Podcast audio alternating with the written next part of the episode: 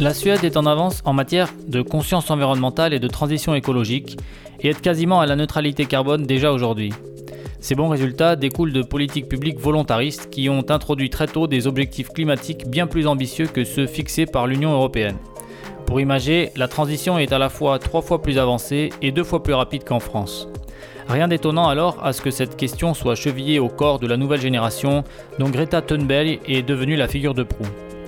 Pourtant, ce bilan doit être nuancé par certaines tendances qui noircissent le tableau, comme l'évolution préoccupante des émissions importées, la surconsommation des Suédois ou la croyance pernicieuse dans le découplage entre les émissions de CO2 et la croissance du PIB. Nous sommes aujourd'hui en compagnie de Sonia Lemann euh, pour parler de cette transition écologique en Suède. Experte sur les sujets de développement durable et de transition, Sonia est installée à Stockholm avec sa famille depuis 2018.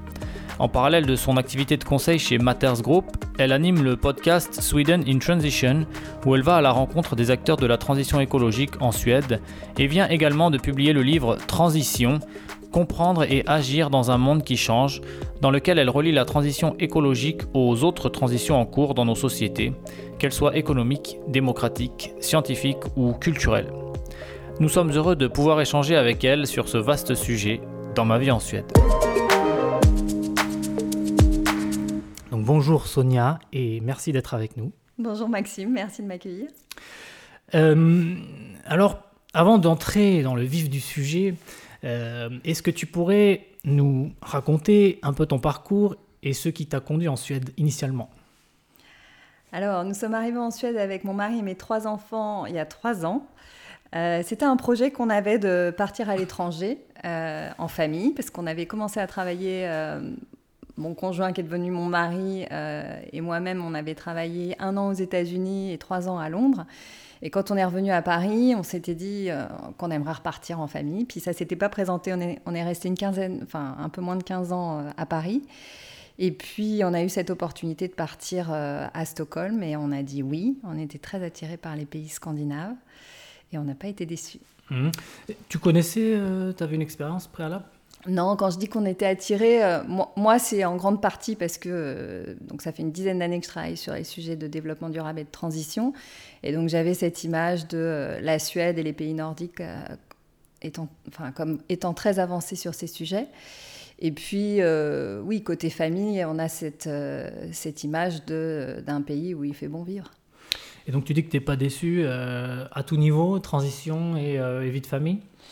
Bah, être, euh, être le, conjoint suiveur, c'est pas facile. Donc l'année avant de partir, j'avoue que c'était compliqué parce qu'on ne sait pas si on va partir ou si on, ou si on va rester. Et puis la vie fait que c'est pas forcément le, bon moment pour le, conjoint suiveur. Moi, dans mon cas, je m'étais installée à mon compte depuis trois ans, donc je travaillais sur euh, des sujets qui me passionnaient. J'avais des clients euh, avec, avec qui vraiment je travaillais depuis des mois, voire des années. Donc ça a été difficile de me dire que je laissais tout ça derrière moi. Euh, mais on n'a pas été déçus parce que dès qu'on a, posé nos valises ici, on, bah déjà c'était un été magnifique.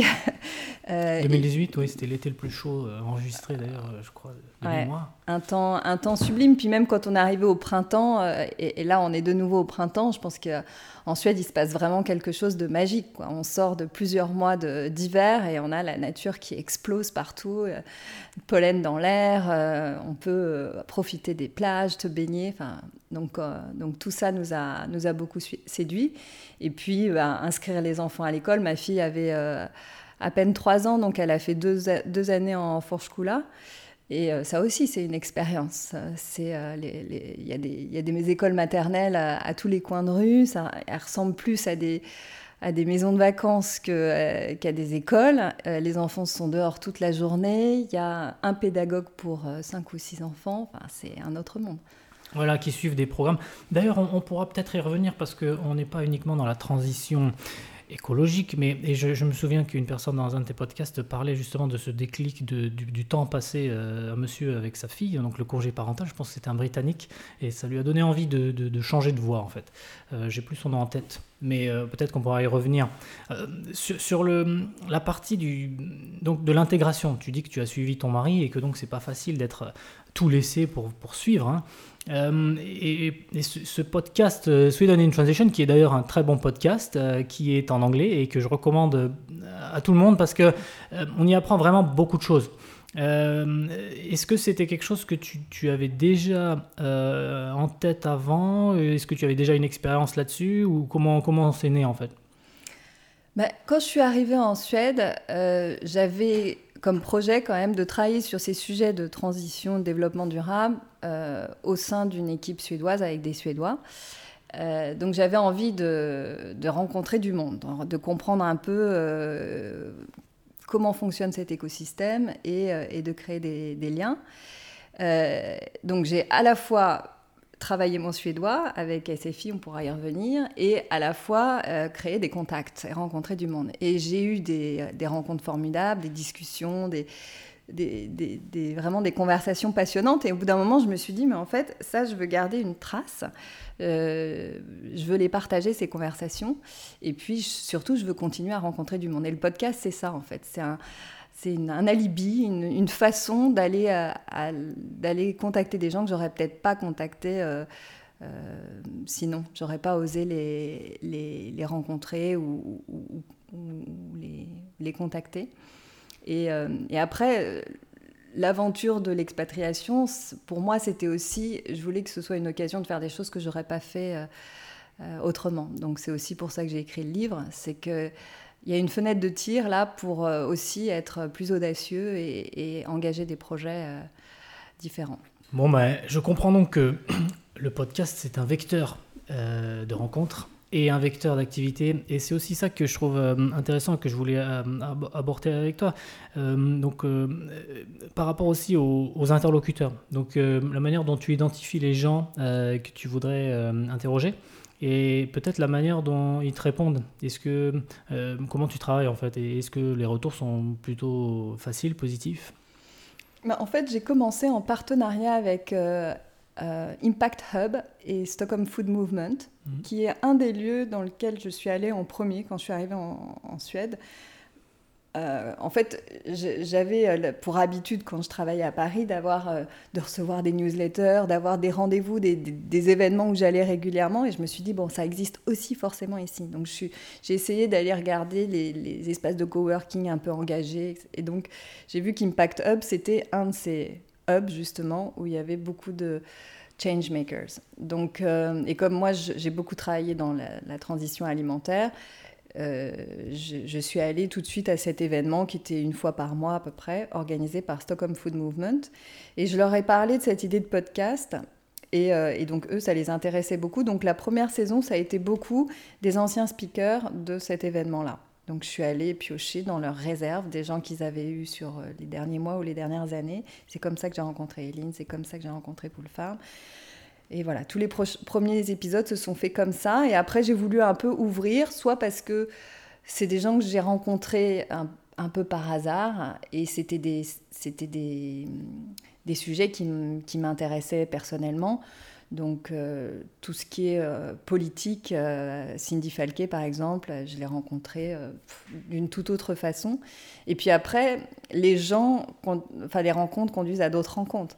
Euh, c'est ce qu'on dit euh, à propos du networking. c'est toujours essayer de, demander à ces gens-là euh, quelles sont les personnes qui les inspirent, quelles sont leurs sources d'informations. Et, ou les livres, je pose toujours la question à la fin d'un épisode, est-ce qu'il y a des livres que vous recommandez? Et typiquement, il y a des livres qu'on a recommandés dans le podcast que j'ai achetés, et après, ça a été des gens que j'ai voulu interviewer. Donc, facile de les approcher, les gens ici? Je trouve que pour l'instant, j'ai été assez euh, chanceuse. Euh, les gens sont, sont assez faciles d'accès et, disent souvent oui.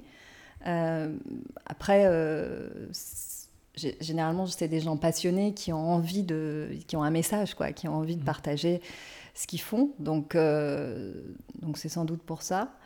Après, là, j'ai des, des, sujets et des personnes que je souhaite interroger qui sont moins accessibles, sans doute plus sollicités, moins disponibles. Donc, euh, donc on va voir si ça fonctionne. Mhm. Mais euh, pour l'instant, oui. Oui. C'est d'ailleurs, je pense, une des caractéristiques de, la Suède. On, peut le remarquer dans d'autres euh, dans d'autres domaines, ou celui des affaires notamment, où, les gens sont quand même plus accessibles. Parce que quand on écoute ton podcast, c'est très foisonnant. Il y a beaucoup de profils euh, très différents. On a des économistes, euh, des, gens qui étaient des élus au Parlement européen, des gens qui travaillent à la commune de, de au sud, de, Stockholm, des entrepreneurs qui ont des projets. Donc c'est vraiment la diversité de tout ce qui peut être fait ou comment chacun interprète euh, la manière de, faire cette transition, donc les différentes formes de cette transition. Euh, est-ce que. Euh, qu'est-ce, que tu as appris de tous ces, de tous ces échanges? Est-ce que ça a nourri ton image, l'image que tu te faisais de la Suède, la représentation que tu te faisais de la Suède? Euh, comment, comment ça a alimenté ça Et, aujourd'hui, après, après plusieurs saisons, beaucoup d'épisodes, qu'est-ce que tu en retires? Bah, J'ai appris beaucoup de choses sur le modèle euh, écologique suédois. Euh, donc c'est sûr que ça m'a énormément nourri. Il y a aussi des choses qui sont peut-être pas universelles, mais enfin qui dépassent les frontières. Clairement, il y a il y a des sujets sur lesquels euh, c'est oui c'est des sujets qui qui avancent aussi bien en Suède qu'en France. Là, les personnes que je souhaite interroger, euh, c'est plus des activistes. J'aimerais, euh, enfin, je vais avoir un épisode avec quelqu'un qui est engagé dans Extension Rebellion. Mmh. bon, bah, ça, c'est un mouvement international et, et, on a les mêmes observations ici ou dans le reste de l'Europe.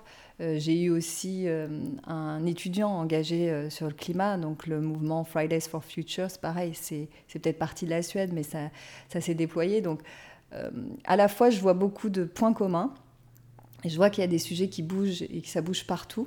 je vois aussi que les, les attentes, les critiques, pareil, sont, sont un peu toujours les mêmes, c'est-à-dire que tout le monde a l'impression que les choses bougent, et souvent les gens sont sont assez optimistes et en même temps il y a cette idée que les choses bougent pas assez vite compte tenu de l'urgence. Donc ça c'est des choses que j'entends euh, un peu quel que soit le, type de personne que je rencontre. Et ce que j'aime bien aussi c'est alterner entre des profils très corporate. Donc euh, j'aimerais avoir un peu tous les fleurons de, l'industrie suédoise, ou en tout cas les, entreprises dont on parle.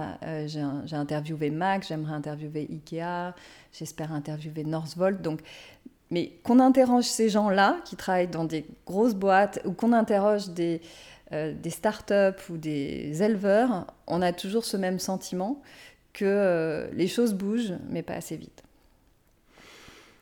Et donc je disais en introduction que la Suède fait, office de modèle en termes de transition euh, écologique. D'après toi, qu'est-ce qui explique ce, modèle, entre guillemets?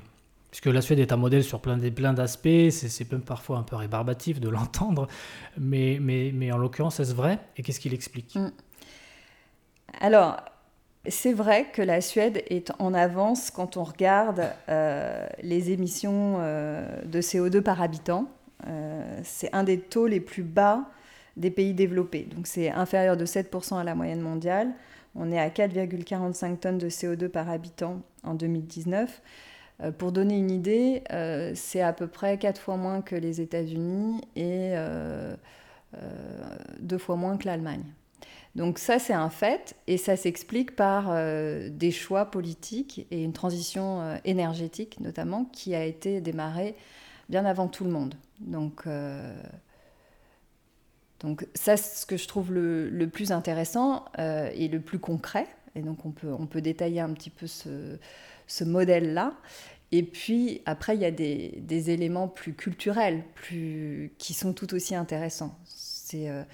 Euh, euh, la position géographique de la Suède, et puis c'est des éléments, oui, liés à, à, la culture suédoise, qui, à mon, à mon avis, expliquent tout autant cette, cette cette avance ou euh, donc, précocité de la Suède. Donc si on détaille un peu les, fondements euh, politiques publiques, euh, quels seraient-ils en fait?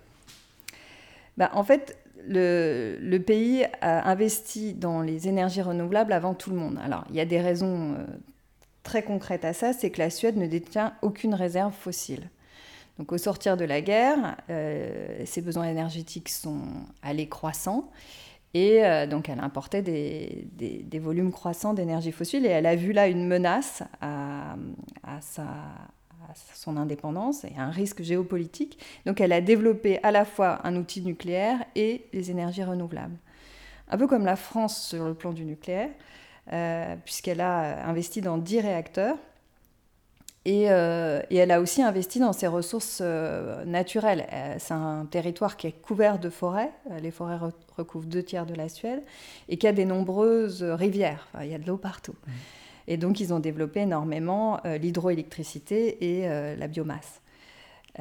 et l'accompagnement public autour de ça, c'est à la fois un accompagnement à l'investissement et aussi des pénalités sur les énergies concurrentes. Donc euh, tout a convergé, on y reviendra peut-être là-dessus, parce qu'il faut qu'on dise deux mots sur la taxe carbone, mais voilà en gros comment ça s'est comment ça s'est passé. Ils ont aussi investi très tôt sur euh, les biocarburants dès les années 60. Alors on a du mal à, y croire, mais en fait, comme ils ont euh, beaucoup investi dans, dans, les usines de traitement des eaux usées et ils ont développé de la RD pour pouvoir utiliser ça comme une source d'énergie. Euh, et, donc aujourd'hui, c'est le cas. C'est une de leurs sources d'énergie et, euh, à 50%, c'est utilisé pour servir de carburant, euh, notamment pour les transports publics. Donc voilà, la, Suède est parvenue à, faire cette transition énergétique avant l'heure et elle ne compte pas s'arrêter là puisqu'elle elle a décidé de devenir la première nation fossil free et donc de se retirer progressivement aussi du nucléaire pour avoir 100% de renouvelables.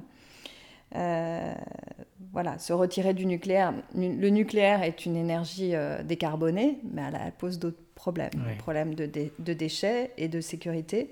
C'est un grand débat d'ailleurs euh, national. C'est un débat partout en fait. En fait, les mêmes questions se posent. c'est marrant, on voit comme ça des, parallèles avec la France. mais en tout cas, pour l'instant, ce qui est annoncé, c'est un, un, retrait progressif du nucléaire, mmh. sachant qu'avec le temps, en fait, le nucléaire devient moins avantageux aussi euh, en, termes de rentabilité, puisqu'il y a des exigences pour se mettre aux normes de sécurité mmh. et pour réinvestir si on veut euh, euh, allonger la durée de vie des réacteurs, alors qu'à l'inverse, avec le temps, les énergies renouvelables sont de plus en plus accessibles. Donc voilà. Mais après, elle a travaillé sur son mix énergétique, mais aussi sur la performance énergétique. Et ça, mmh. c'est hyper important parce que la Suède, elle, arrive comme ça à être un, des meilleurs élèves en termes d'empreinte carbone par habitant, alors qu'elle consomme euh, beaucoup plus d'énergie. Parce que, euh, pour deux raisons, à la fois parce que les hivers en Suède sont très euh, sombres et très froids, donc il y a besoin de chauffer et d'éclairer, c'est la première raison. Et la deuxième raison, c'est parce que c'est quand même un pays d'industries lourdes et des industries qui consomment énormément d'énergie, comme le papier ou, ou l'acier. Donc euh, ce qui est important quand on, essaye de réduire son impact, c'est de réduire sa consommation et après d'avoir des, euh, énergies euh, renouvelables. Et donc, ils ont travaillé très tôt sur la rénovation énergétique des bâtiments. Mmh. Et donc, en fait, avec une consommation équivalente, ils, chauffent euh, et ils éclairent deux fois plus. Mmh. Donc, c'est dire euh, la performance euh, où ils sont arrivés. Et ils ont fait ça très tôt, parce que dès les années 70, il y a des réglementations très strictes et des investissements massifs au niveau des collectivités locales. Et quand on regarde le modèle, un des facteurs clés de succès du modèle suédois, c'est justement d'avoir fait des choix nationaux, mais après d'avoir réorganisé euh, les pouvoirs et donner beaucoup de pouvoir aux collectivités locales ainsi que beaucoup de budget. Et en fait, il y a beaucoup de choix comme, euh, qui sont liés à l'environnement qui se jouent au niveau local et beaucoup de synergies qui peuvent être faites au niveau d'un territoire. Et donc ça, ça a été... Euh, ça a été super bien fait. Et là, on bascule dans le côté culturel sur lequel on reviendra, hein, parce que ça fait aussi partie de cette fameuse culture suédoise. Hein. Vas-y, peut-être tu as peut-être encore quelque chose à dire sur ce sujet, mais on reviendra sur cette taxe carbone qui fait partie des choses les plus euh, peut-être emblématiques, qui d'ailleurs euh, a été, le, la Suède a été le premier pays à, à mettre en place la taxe carbone. Oui, tout à fait. Alors, dès les années... en 91, il y a exactement 30 ans. Ah oui. Donc, Déjà. Non, mais c'est drôle et c'est triste en même temps, mais quand on regarde un petit peu les, dates historiques où la Suède a commencé à, mettre en place tous ces changements, on voit qu'on parle de, décennies, alors que euh, là, dans le cadre du, Green New Deal euh, européen, on est en train de parler de, transition vers les énergies renouvelables, on est en train de parler de rénovation des bâtiments, de mise en place d'augmenter les investissements sur les transports publics. Et tout ça, les dates, euh, les dates en Suède, c'est oui, c'est il y a très longtemps. Donc donc euh, voilà. cette, taxe carbone, peut-être on peut expliquer rapidement, euh, pour, pour, bon, il y a plein de gens qui savent ce que c'est, mais euh, ça a été notamment à la base, entre autres, ça a été un élément déclencheur du mouvement des Gilets jaunes en France en 2019, si je ne m'abuse, 2018-2019. Mm. le temps passe, je, perds les notions. enfin, il y, a, il y, a, quelques années. Et, et, ici, la, la, la, transition s'est faite, comment dire, d'une manière assez acceptée par, euh, par l'ensemble de, de, la communauté en fait, des Suédois, euh, par un système de, compensation intelligent euh, qui fait que ça s'est quand même aplani en termes de coûts. Est-ce que tu, tu, tu as un, détail là-dessus? Ouais. Alors, la Suède a été effectivement la première à le mettre en place. Et quand on regarde un petit peu la littérature sur le modèle suédois, on retombe toujours sur cette taxe carbone, qui a été sans doute l'élément le plus le plus important en fait pour mettre en place tous ces changements. Et euh, elle a été euh, effectivement euh, pas acceptée tout de suite. donc j'ai interviewé justement dans, le cadre du podcast un économiste qui, qui, expliquait que voilà au début ça faisait pas forcément consensus, mais après 2-3 ans, ça, plus personne ne questionnait cette taxe carbone. Elle a même été conservée et augmentée euh, depuis lors, euh, de manière régulière, quelle que soit l'alternance politique. Euh, et donc, comment elle a réussi à faire ça? En fait, il y a trois critères de réussite. le premier critère, c'est la pédagogie et la transparence. en fait, c'est pas un impôt comme les autres. C'est pas un impôt qui est là pour avoir des recettes fiscales. C'est un impôt qui est plus un mécanisme pour modifier les comportements. Donc euh, c'est cette idée de pollueur-payeur. C'est comment, avec euh, une correction du prix, on arrive à modifier le choix des entreprises et des particuliers. Et donc ça, c'est important de l'expliquer et c'est important d'être cohérent du coup avec qu'est-ce qu'on fait avec ces fameuses recettes et de pouvoir donner une, transparence complète sur où vont aller euh, ces budgets-là et qu'ils aillent évidemment à cette fameuse transition donc euh, qui soit fléché vers des subventions pour rénover des bâtiments, euh, euh, des budgets pour améliorer les transports publics, pour passer au, carburant, au biocarburant, aux énergies renouvelables, etc. Donc ça, c'est la première chose qui a été bien faite en Suède. Et ensuite, il y a cet effet, effectivement, d'injustice fiscale. Parce qu'en fait, comme c'est une taxe qui est sur la consommation, comme la TVA, il y a un effet d'injustice fiscale puisque euh, les, foyers à plus faible revenu euh, ont une plus grosse part qui est allouée à la consommation. en gros, ils ne peuvent pas mettre d'argent de côté, alors que les personnes les plus riches, elles, elles ont une partie de leur revenu qui va en épargne et donc qui n'est pas soumis à cette taxe. Et donc, euh, du coup, ça veut dire qu'il faut compenser et avoir des, mesures de rattrapage. Et donc, comment la, Suède s'y est pris? Il se trouve que cette taxe carbone a fait partie d'une euh, refonte de leur euh, plus large de leur système d'imposition. Et donc en même temps qu'il y a eu cette euh, taxe carbone, il y a eu une baisse significative des impôts sur les revenus et des impôts et des cotisations patronales.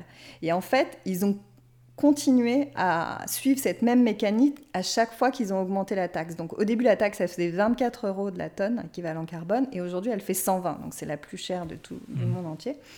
Et à chaque fois qu'ils ont fait une augmentation de la taxe carbone, ils ont continué à faire ce système de, de, de vase communicant, entre guillemets.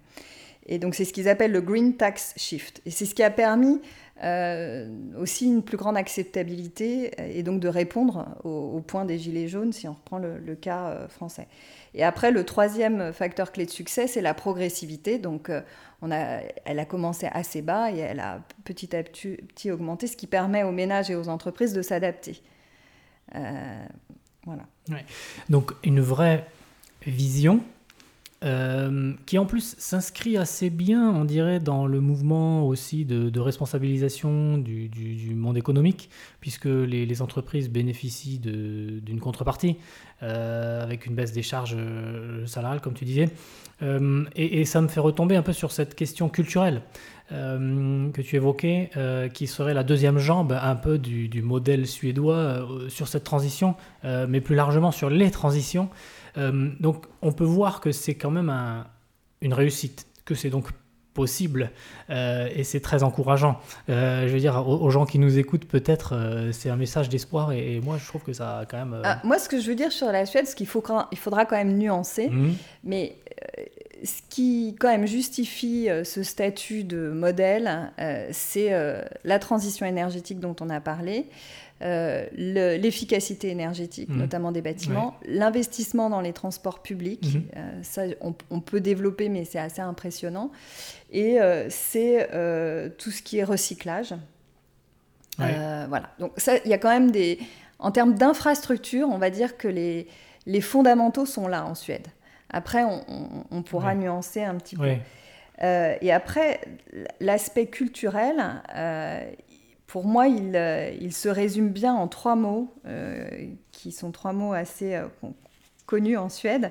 Il y a Almansret. Mm, Almansret. Mm. T'as un meilleur accent que mm. moi. Friluftsliv.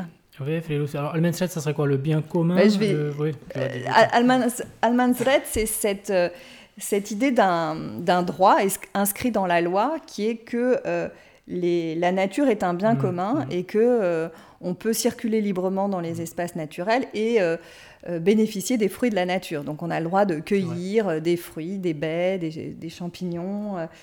Où on veut. On peut planter sa tente. C'est le pays du camping d'ailleurs. Ouais. Donc ça, c'est, je trouve que ça incarne déjà un état d'esprit mm. suédois. Après, bah, ça va avec le friluftsliv, donc la vie en plein air, ou l'outdoor life.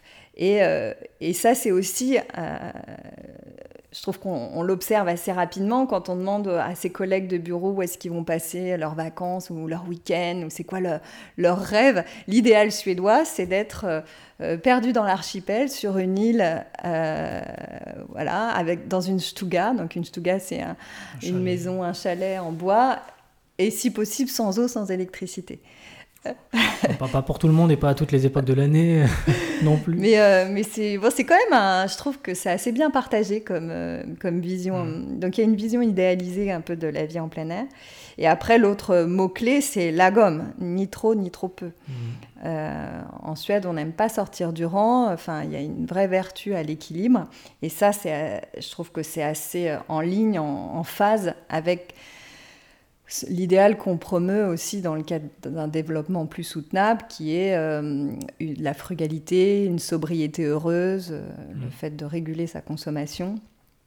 Donc, euh, donc voilà, je trouve que ces éléments-là, ils font partie de l'ADN en Suède. Mmh. Et pour moi, c'est dû au fait que le pays y invite, c'est euh, moi quand j'ai enfin on a atterri en Suède et on, a, on, est arrivé à Stockholm, j'étais impressionnée qu'il euh, y ait de la, forêt, de la forêt, de la forêt partout et on rentre en ville et il y a encore de la forêt. Il y a dans l'archipel de Stockholm, il y a des villes qui sont euh, pas habitées, pas construites et on, y garde volontairement. Donc il y a, un aménagement du territoire avec un un, vrai souhait de faire cohabiter la, ville et la nature.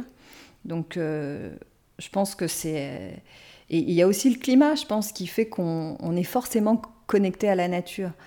Euh, quand, on, quand on a un pays. Enfin, oui, un pays où pendant toute une partie de l'année, ben, il fait sombre, il fait très froid, on ne peut pas faire fi de notre environnement. On est forcément tributaire de, euh, de ça. On, vit forcément différemment.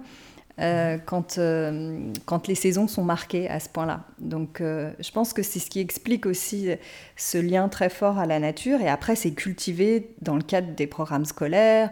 la Forschkula dont on parlait tout à l'heure, qui est l'école maternelle, dans, les programmes scolaires, l'objectif numéro un, c'est de, faire en sorte que les enfants soient en plein air, au contact de la nature, qu'on les sensibilise à, la nature. Il y a des, des, demi-journées qui sont bloquées dans la semaine pour faire une espèce de petite randonnée. Enfin voilà, ça fait vraiment partie euh, intégrante des valeurs qu'on souhaite transmettre aux enfants. Et peut-être sur cet aspect culturel, donc je note ces trois mots-clés qui sont des mots que tu as choisis en suédois et c'est très important de les avoir dans la langue originale parce que c'est toujours plus explicite. Euh, et, je, pense aussi à la traduction euh, plus, euh, comment dire, plus administrative de, tout ça, donc ces fondamentaux qu'on transmet aux enfants, cette, cette, connexion à la nature, qui, qui, qui est aussi donc le logom, qui, qui est le, finalement le, nul n'est mieux que l'autre, et donc ça, ça incite à, à, être dans un, dans, un, dans un esprit de groupe qui est contraignant. Mais on voit les qualités et les avantages d'un tel esprit de groupe, c'est-à-dire on est dans le pays du consensus où les gens discutent et tout le monde a droit à donner son avis avant de prendre la décision, donc ça peut prendre du temps. On est aussi dans un pays où beaucoup de choses, même si l'esprit est quand même très libéral, beaucoup de choses restent en commun, comme je pense tu parlais de la, euh, comment dire, euh, la manière dont on euh, l'isolation des bâtiments, la manière dont on essaie de réduire l'impact via des, politiques de, de, diminution de la perte énergétique. Il y a aussi des réseaux de chaleur, notamment dans les villes comme Stockholm, enfin des choses très avancées. Chauffage urbain, Voilà, chauffage urbain. Donc tout cet esprit un peu de collectif qui a ses contraintes. Euh, parce qu'on n'est pas toujours heureux de s'entendre remettre euh, un peu à, la place, euh, à sa place par les, par les, par les voisins ou parce qu'on fait pas bien les choses ou parce que la tête dépasse. Et ma question est la suivante. Est-ce qu'on n'est pas au pays de la bien-pensance en Suède, d'après toi, qu'elle soit écologique d'ailleurs ou, économique ou même sociétale bah, il y a des sujets sur lesquels, effectivement, je trouve que euh, la Suède euh, avait une certaine avance euh, et, et, prend du retard parce que, donc je, vais citer notamment le recyclage il y a une vraie fierté en Suède du système de recyclage. Je pense parce qu'il y a eu des investissements significatifs et que euh, ça marche plutôt bien. Donc euh, les Suédois en plus sont très engagés personnellement puisque euh, la plupart vont au au centre de tri. Enfin, le, il y a, tous les 300 mètres, il y a mhm. une, zone de recyclage avec six flux différents. Donc ça veut dire que chaque Suédois, dans sa maison, a six poubelles pour séparer euh, le verre du carton, le verre teinté du verre clair, le, carton, mhm. le plastique, euh, l'aluminium, etc. Euh, et les taux de recyclage en Suède sont, euh, sont supérieurs à la moyenne. Il y a notamment un, mécanisme de consigne qui là, il y a pareil, il y a un vrai temps d'avance qui fonctionne très bien. Et donc il y a des taux de recyclage du PET qui sont euh, de l'ordre de 86%, je crois.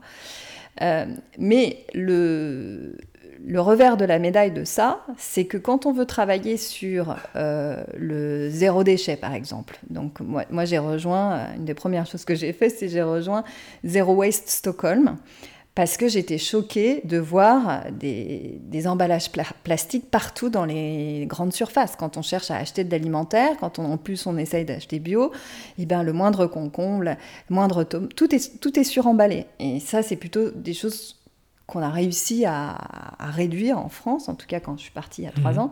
Donc j'étais, euh, j'étais assez, euh, assez surprise.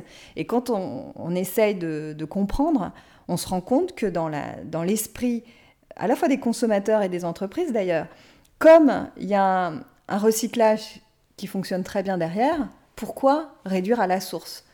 Et ça, c'est quelque chose que, ouais, qui continue à me, à me choquer. Et, je trouve que c'est, ça me surprend, en fait, mhm. qu'il n'y ait pas cette conscience que le meilleur déchet, c'est celui qu'on ne produit pas, et que le plastique, ça continue à être du fossile, et que c'est pas recyclable à l'infini.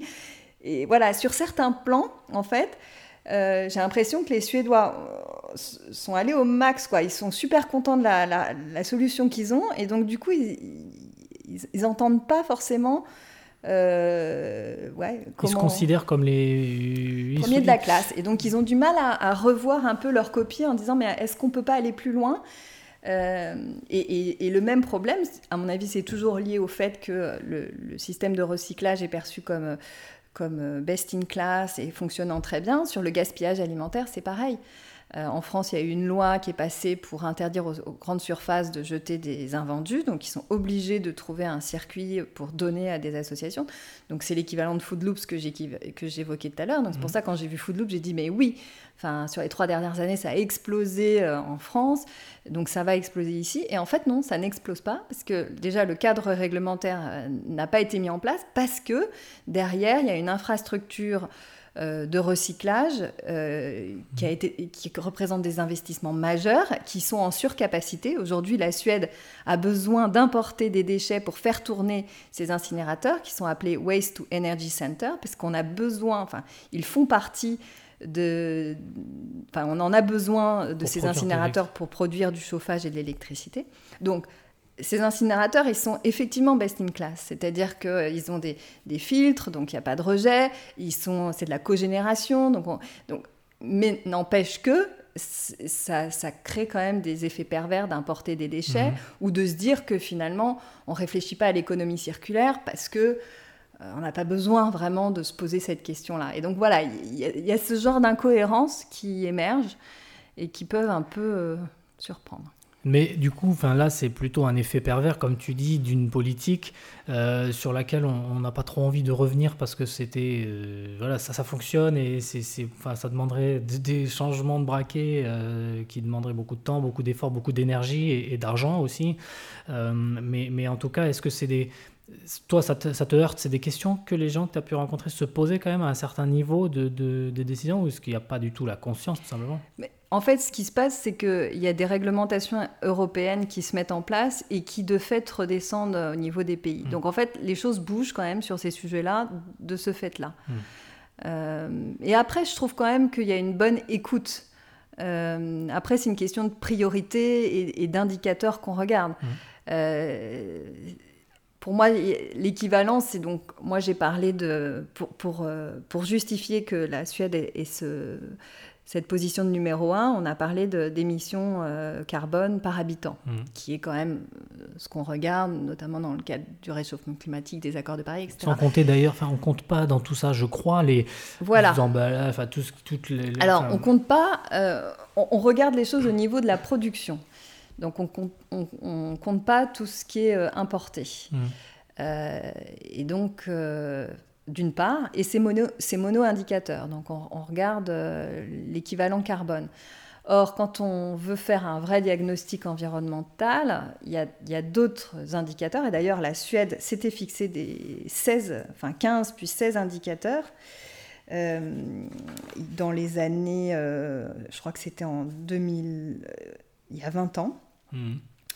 Et, euh, et, en fait, elle a, sorti un rapport dernièrement et euh, il n'y a qu'un indicateur sur les 16 qui ont été atteints. La situation soit est stable, soit s'est dégradée sur les autres. Et là, on parle bah, des indicateurs liés à la biodiversité. Donc, ça peut être euh, la qualité de l'air, la qualité de l'eau, l'eutrophisation, la diversité euh, de la flore et de la faune. Enfin voilà, il y, a tout un tas d'indicateurs et euh, bah, qui sont un peu en dehors du radar parce mmh. que euh, bah, parce qu'on regarde surtout un, indicateur. et après sur la,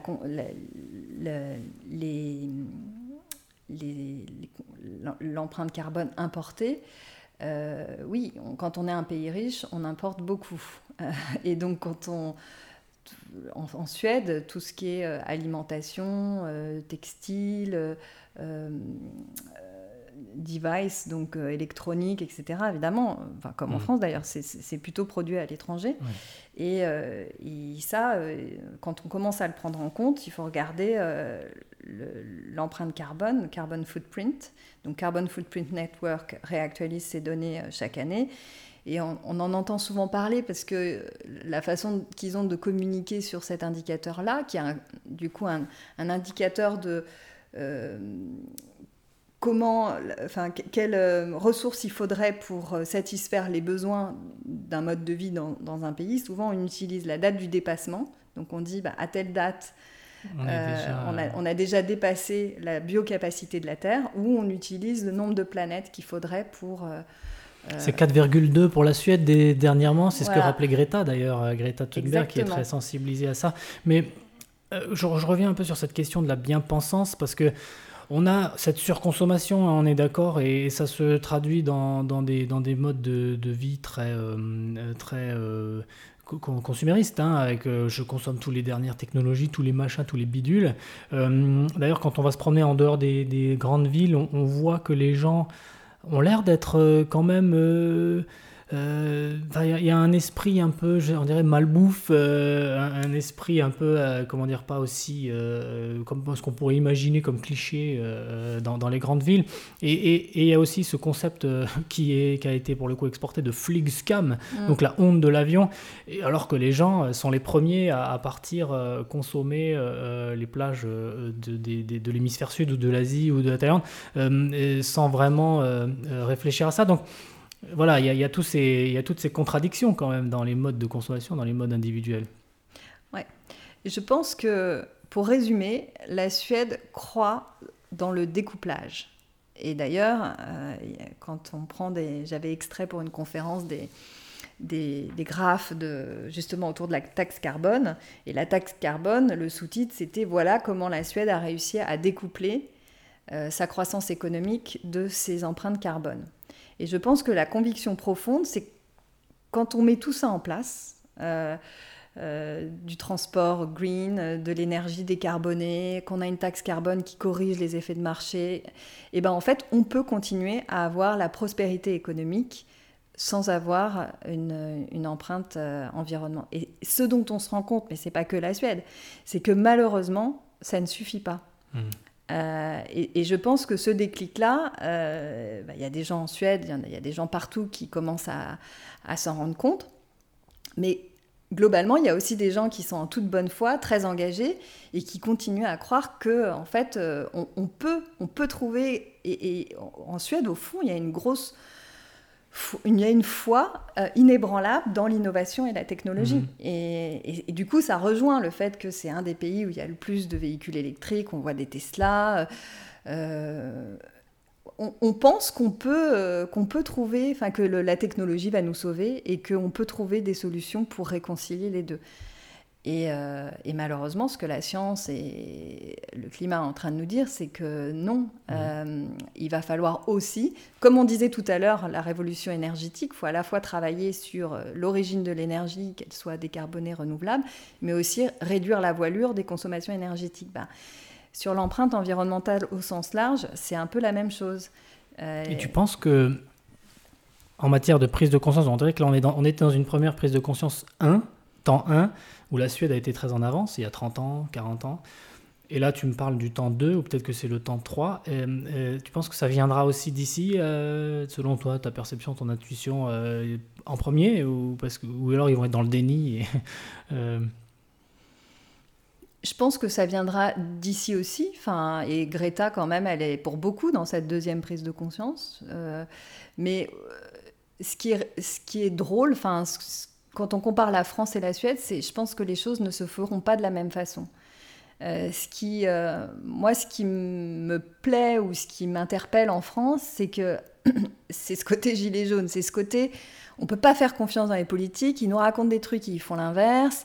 Euh, il faut agir par nous-mêmes. Mais du coup, ce que ça produit, c'est beaucoup d'initiatives locales. Et moi, je suis émerveillée de voir, oui, toutes les euh, pas simplement les startups d'ailleurs, mais les, associations, les mouvements locaux, euh, ou, même de la part de maires et de collectivités territoriales, tout ce qui se passe. je vois moins ça en Suède. Mhm. Je trouve que le, tissu local est moins dynamique. Et je me l'explique de la. Enfin, je pense qu'en Suède, c'est ce que je disais sur la France, ça n'est pas du tout valable en Suède. Il y a une, plutôt une grande confiance, et d'ailleurs, il y a des indicateurs qui le montrent. la population fait confiance dans, dans, sa, dans le monde politique et, et, aussi au niveau des entreprises. Mmh. Euh, et donc, du coup, ils attendent que les solutions viennent d'en haut. Et, et, donc du coup, là, je trouve qu'il se passe un peu moins de choses au niveau du terrain que ce que je constate en France. Parce qu'il y a cette euh, cette idée que ça va se faire, mais ça mhm. va et, moi je pense que ça va se faire. Hein, il y a peut-être un petit laps de temps et le jour où ça va se faire, euh, eh ben ça ira vite parce qu'il y aura. Les gens seront prêts, ils ont l'habitude de. de c'est peut-être un peu. cette idée du consensus, c'est-à-dire qu'il que il y a un moment de latence où en fait on consulte les uns et les autres, on a l'impression qu'il se passe pas grand-chose, mais euh, c'est reculé pour mieux sauter et le jour où ça, démarre, ça démarre. Donc moi je, pense, je pense que la Suède va, va va le faire. Mmh. Mais effectivement, tu parlais du Fluxcam et de l'alimentation. Euh, c'est effectivement deux secteurs qui viennent plomber un petit peu euh, l'empreinte environnementale de la Suède. Alors, l'alimentation, c'est un peu. Euh, il y a deux tendances. Il y a à la fois. c'est un des pays qui est le plus végétarien, où le taux de. Il y a 10% de, personnes qui se déclarent végétariens ce qui est beaucoup plus fort, je crois deux, fois plus fort que dans les autres pays d'Europe, ou en tout cas en, France et aux États-Unis. Mais en fait, le reste de la population...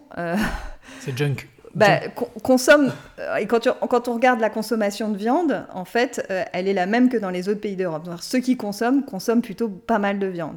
Ce qui est aussi dû au climat, parce que bah, on a moins de fruits et légumes frais euh, toute l'année que ce qu'on peut avoir dans le sud de l'Europe. Donc, euh, mais le plus gros problème, c'est l'avion. On est sur des, un impact du transport aérien qui est cinq fois plus fort que dans, dans, les autres pays européens. Ah cinq fois. Et parce que euh, bah, il y, y, a une classe moyenne, une classe aisée qui est très importante en Suède, et que effectivement, ils, ils partent une à deux fois pendant l'hiver prendre un peu de soleil ailleurs. Et mhm. donc, euh, donc le Fluxcam, il est né de Suède aussi parce qu'il y a quand même le curseur est allé très très loin dans. Euh, dans le... et, de la même façon, c'est pas tout le monde qui voyage, mais on a quand même 20% de la, population qui, euh, qui compte pour 50% des transports en avion. Donc mhm. il y a une, oui, donc en fait, euh, finalement, c'est pas si paradoxal. Euh, la surconsommation euh, fait émerger une sur-acuité du, problème quand on commence à le, comprendre, à le percevoir. si les gens prennent beaucoup l'avion, bah, peut-être on dira, bah là, chez you, il faut pas. voilà. D'ailleurs, je ne sais pas du tout hein, où ils en sont, mais je sais que les biocarburants, c'est quelque chose de développé quand même ici, au niveau de l'avion. Est-ce que c'est quelque chose qui, qui est aussi dans, les, dans les tuyaux?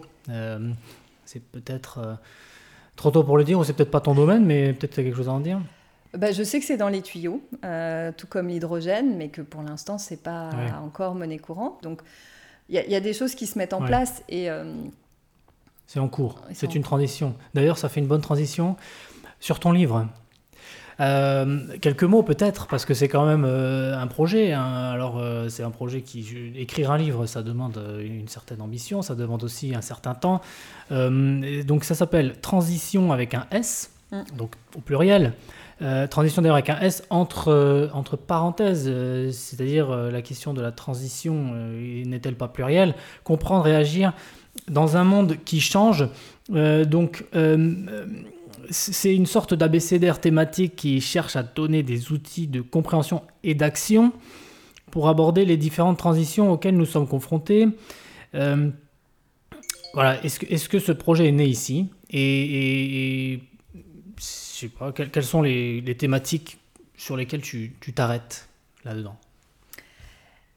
Donc, le projet est né ici. Euh, comme je disais, c'était l'occasion euh, de faire des choses que j'aurais pas osé faire ou pris le temps de faire autrement. Et c'était pour moi l'occasion de faire un peu le bilan de dix années de conférences, lectures, rencontres, apprentissages sur ces sujets-là. Et, euh, et surtout de relier des sujets qui sont habituellement traités de manière cloisonnée. Euh, alors que pour moi, il, ils se répondent et euh, surtout ils permettent de voir émerger ce monde de demain. Où, Donc il me tenait à cœur de les, relier. Et donc c'est un abécédaire, il y a toutes les lettres de l'alphabet. Euh, donc les trois premières lettres, c'est Anthropocène, biodiversité, climat. Donc on, parle, ça peut se lire comme un glossaire, mais ça peut se lire aussi comme un essai. Donc l'idée, c'était déjà de poser le cadre de cette transition écologique et de voir et de faire, de tirer plusieurs fils et de voir comment ça rayonnait sur d'autres euh, domaines. Et donc la deuxième partie, c'est sur euh, l'évolution de notre monde économique. Euh, et donc on parle d'économie collaborative, mais aussi de de gouvernance partagée, tout, tout, ce qui est les nouveaux modes d'organisation liés aussi à la transition digitale. Et après, viennent, quand on parle de gouvernance, euh, vient cette idée de, gouvernance aussi à l'échelle euh, nationale et supranationale. Euh, donc émergent des questions autour de qu'est-ce qui est en train de se passer au niveau du politique, puisque ces questions de gouvernance partagée, elles, sont très vivaces pour pour la politique, le monde mm. politique qui doit se réinventer, puisqu'il y a des taux d'abstention qui sont records, et puis il y, a des, il y a des nouvelles façons de faire participer les populations au, débat national. On l'a vu avec le grand débat euh, mm. en, France, euh, voilà, avec la Convention citoyenne. Euh, oui, avec aussi les limites que. C'est un exercice nouveau, hein, donc on voit que. Et puis, il y a aussi beaucoup de choses qui se passent au niveau des organisations, avec euh, des organisations euh, moins pyramidales, plus horizontales, euh, des choses qui se passent au niveau aussi liées au digital, le fait qu'on n'a pas forcément besoin d'être au bureau. Donc, en fait, tout ça, ce sont des sujets qui se, qui se répondent. Et, et, donc, pour chaque, chaque, lettre, il y a une dizaine de pages. Et à la fin, il y a un à retenir et que faire. Et l'idée, c'est à la fois de, partager un petit peu euh, ces connaissances que, que j'ai pu glaner euh, euh, dans des ouvrages, etc., mais aussi de donner des, des pistes d'action. Qu'est-ce que ça veut dire pour moi concrètement? Qu'est-ce que, qu'est-ce que je dois changer mmh. dans mes habitudes? Donc, Mais justement, c'était ma, ma, dernière question pour... pour parce que justement, on parle beaucoup de ces transitions, de cette transition écologique, et, et elle, nous, elle, nous, elle nous frappe tous les matins, euh, quand on allume la télé ou la radio, ou quand on ouvre son journal. Et, moi, personnellement, mon, mon sentiment, c'est que c'est une fatalité. Et je me demande euh, que faire, parce qu'on dirait qu'on a souvent beaucoup d'informations, mais qu'en même temps, euh, les choses se passent à l'extérieur de son petit quotidien, de sa vie. enfin, qu'est-ce que Peut-être grâce à ce livre, tu as, tu as essayé de donner un, levier d'action. Donc, quelles seraient les, les, les, les choses qu'on peut faire, nous, dans notre quotidien, en tant que personne euh, voilà, qui, qui, qui, qui, voudrait faire quelque chose, peut-être, mais qui ne se sent pas forcément euh, euh, impliqué ou qui ne sent pas vraiment quoi faire, un peu dépourvu bah, en fait, il y a beaucoup de choses à faire au niveau individuel, puisque ça, ça concerne l'ensemble de nos pratiques. Hein. comment on s'alimente, comment on se chauffe, dans quelle banque on, on met son argent, euh, euh, pour qui on vote, euh, comment on voyage, etc. Donc ces petits pas-là, ils sont, ils sont importants. Et en même temps, effectivement, quand on regarde, il y a une étude du Shift Project qui regarde les objectifs climat et combien dépendent des actions individuelles et combien dépendent des actions plus collectives, liées aux entreprises ou, ou, monde, aux décisions politiques. Et effectivement, l'impact des, des, changements qu'on peut faire à titre individuel, ils sont pas, c'est pas ça qui fera changer. Et en même temps, si on veut être cohérent, euh, on est obligé de commencer par là. Et, euh, et mis bout à bout, enfin, c'est l'effet, l'effet de bascule, c'est le tipping point. Quoi. Si tout le monde commence à changer ses comportements, oui, c'est quand même ça une, entreprise commence à changer sa stratégie quand elle a, commence à, pu trouver euh, des consommateurs pour acheter ses produits. Donc, euh, c'est ça un petit peu la, difficulté de l'exercice, mais, euh, mais là où je trouve moi le plus d'énergie, c'est quand je m'implique dans des mouvements collectifs. parce que bah, on commence à, à, entrevoir le fait qu'on peut avoir de l'influence et aussi parce qu'il y a en ce moment une grande, euh, grâce aussi au, à, Internet, au digital, il y a la possibilité d'archipéliser les initiatives collectives. Donc maintenant, euh, les, différentes initiatives communiquent entre elles. Euh, Zero Waste communique avec tous les Zero Waste de tous les pays. et puis Extension Rebellion communique avec euh, le Shift Project. Et en fait, on arrive à, créer des, réseaux. Et, et c'est aussi comme ça qu'on fait bouger du coup les, institutions. et donc moi je, moi, je pense qu'il faut faire selon euh, son, ses propres, euh, son profil, ses propres aspirations. Il y, a des, il y a des sujets qui nous parlent plus que d'autres. Et donc, il faut commencer par ça, ce qui nous semble le plus accessible et ce qui nous donne de la joie. Parce qu'en fait, euh, il, y a, il, y a, beaucoup de choses, moi, que je fais par conviction, mais aussi par plaisir. Enfin, le fait de faire cet achat groupé, mmh. bah, c'est ça veut dire qu'on a une vraie vie de voisinage. Euh, on a, du coup, je parle à mes voisins qui viennent chercher leurs légumes chez moi et, et on a une, du lien humain qui se crée. C'est aussi ça qui me plaît. Et donc, euh, c'est ça qu'il faut aller chercher. Mmh. Donc, en fait, c'est vrai que cette et c'est ça que je trouve euh, euh, assez remarquable et, toujours très intéressant dans les initiatives telles que, ben, par exemple, écrire un livre, ça pourrait être quelque chose d'intellectuel, mais ça a aussi euh, comment dire, ça peut donner cette mise en action, cette mise en œuvre, euh, crée du lien en fait, ça. Et, ça crée une dynamique et ça fait se sentir euh, soi-même impliqué. Et je pense que c'est peut-être ça hein, l'enjeu, c'est de se sentir impliqué et pas juste distant et peut-être passif vis-à-vis de, de ce qui se passe. Parce qu'il y a beaucoup de choses en fait. Ah ben c'est ça, c'est le principe de Active Hope. C'est que comment sortir de, évidemment, quand on commence à prendre la mesure des enjeux, euh, on peut tomber en dépression. D'ailleurs, on parle beaucoup en ce moment de euh, euh, d'éco-anxiété, ah de et en fait, qu'est-ce qui permet de dépasser ça? C'est le passage à l'action. L'action procure de la joie et du sens. Donc, oui, je pense que c'est ça la leçon. L'action en fonction de ce qu'on est. Euh, bah écoute, euh, sur, sur ce, je, propose qu'on mette un, terme à cet entretien. Je te remercie beaucoup pour cet échange euh, dans lequel on a appris beaucoup de choses. moi, j'apprends toujours et, c'est vrai que ce sujet, je ne l'avais pas traité encore dans, dans, ma vie. Je pense que ça, ça devrait devenir une priorité d'ailleurs de, tous nos échanges dans, dans, ma vie en Suède. Et encore une fois, je recommande donc l'écoute de, de, ton podcast Sweden in Transition et, la lecture de ton livre Transition au pluriel. Euh, qu'on trouve euh, ben, en tapant sur euh, les moteurs de recherche. Moi, j'ai vu qu'il était disponible dans plein d'endroits en format papier ou en e-book. Et, je pense. Et j'ai des formats papier ici en Suède, donc on peut me contacter pour. Voilà. Ça sera l'occasion de belles rencontres. Le message est passé. Merci beaucoup. Au revoir, merci Maxime. Merci d'avoir été avec nous dans Ma vie en Suède. Ce podcast vous est présenté par Maxime Krumnakier avec Benoît Derrier à la réalisation.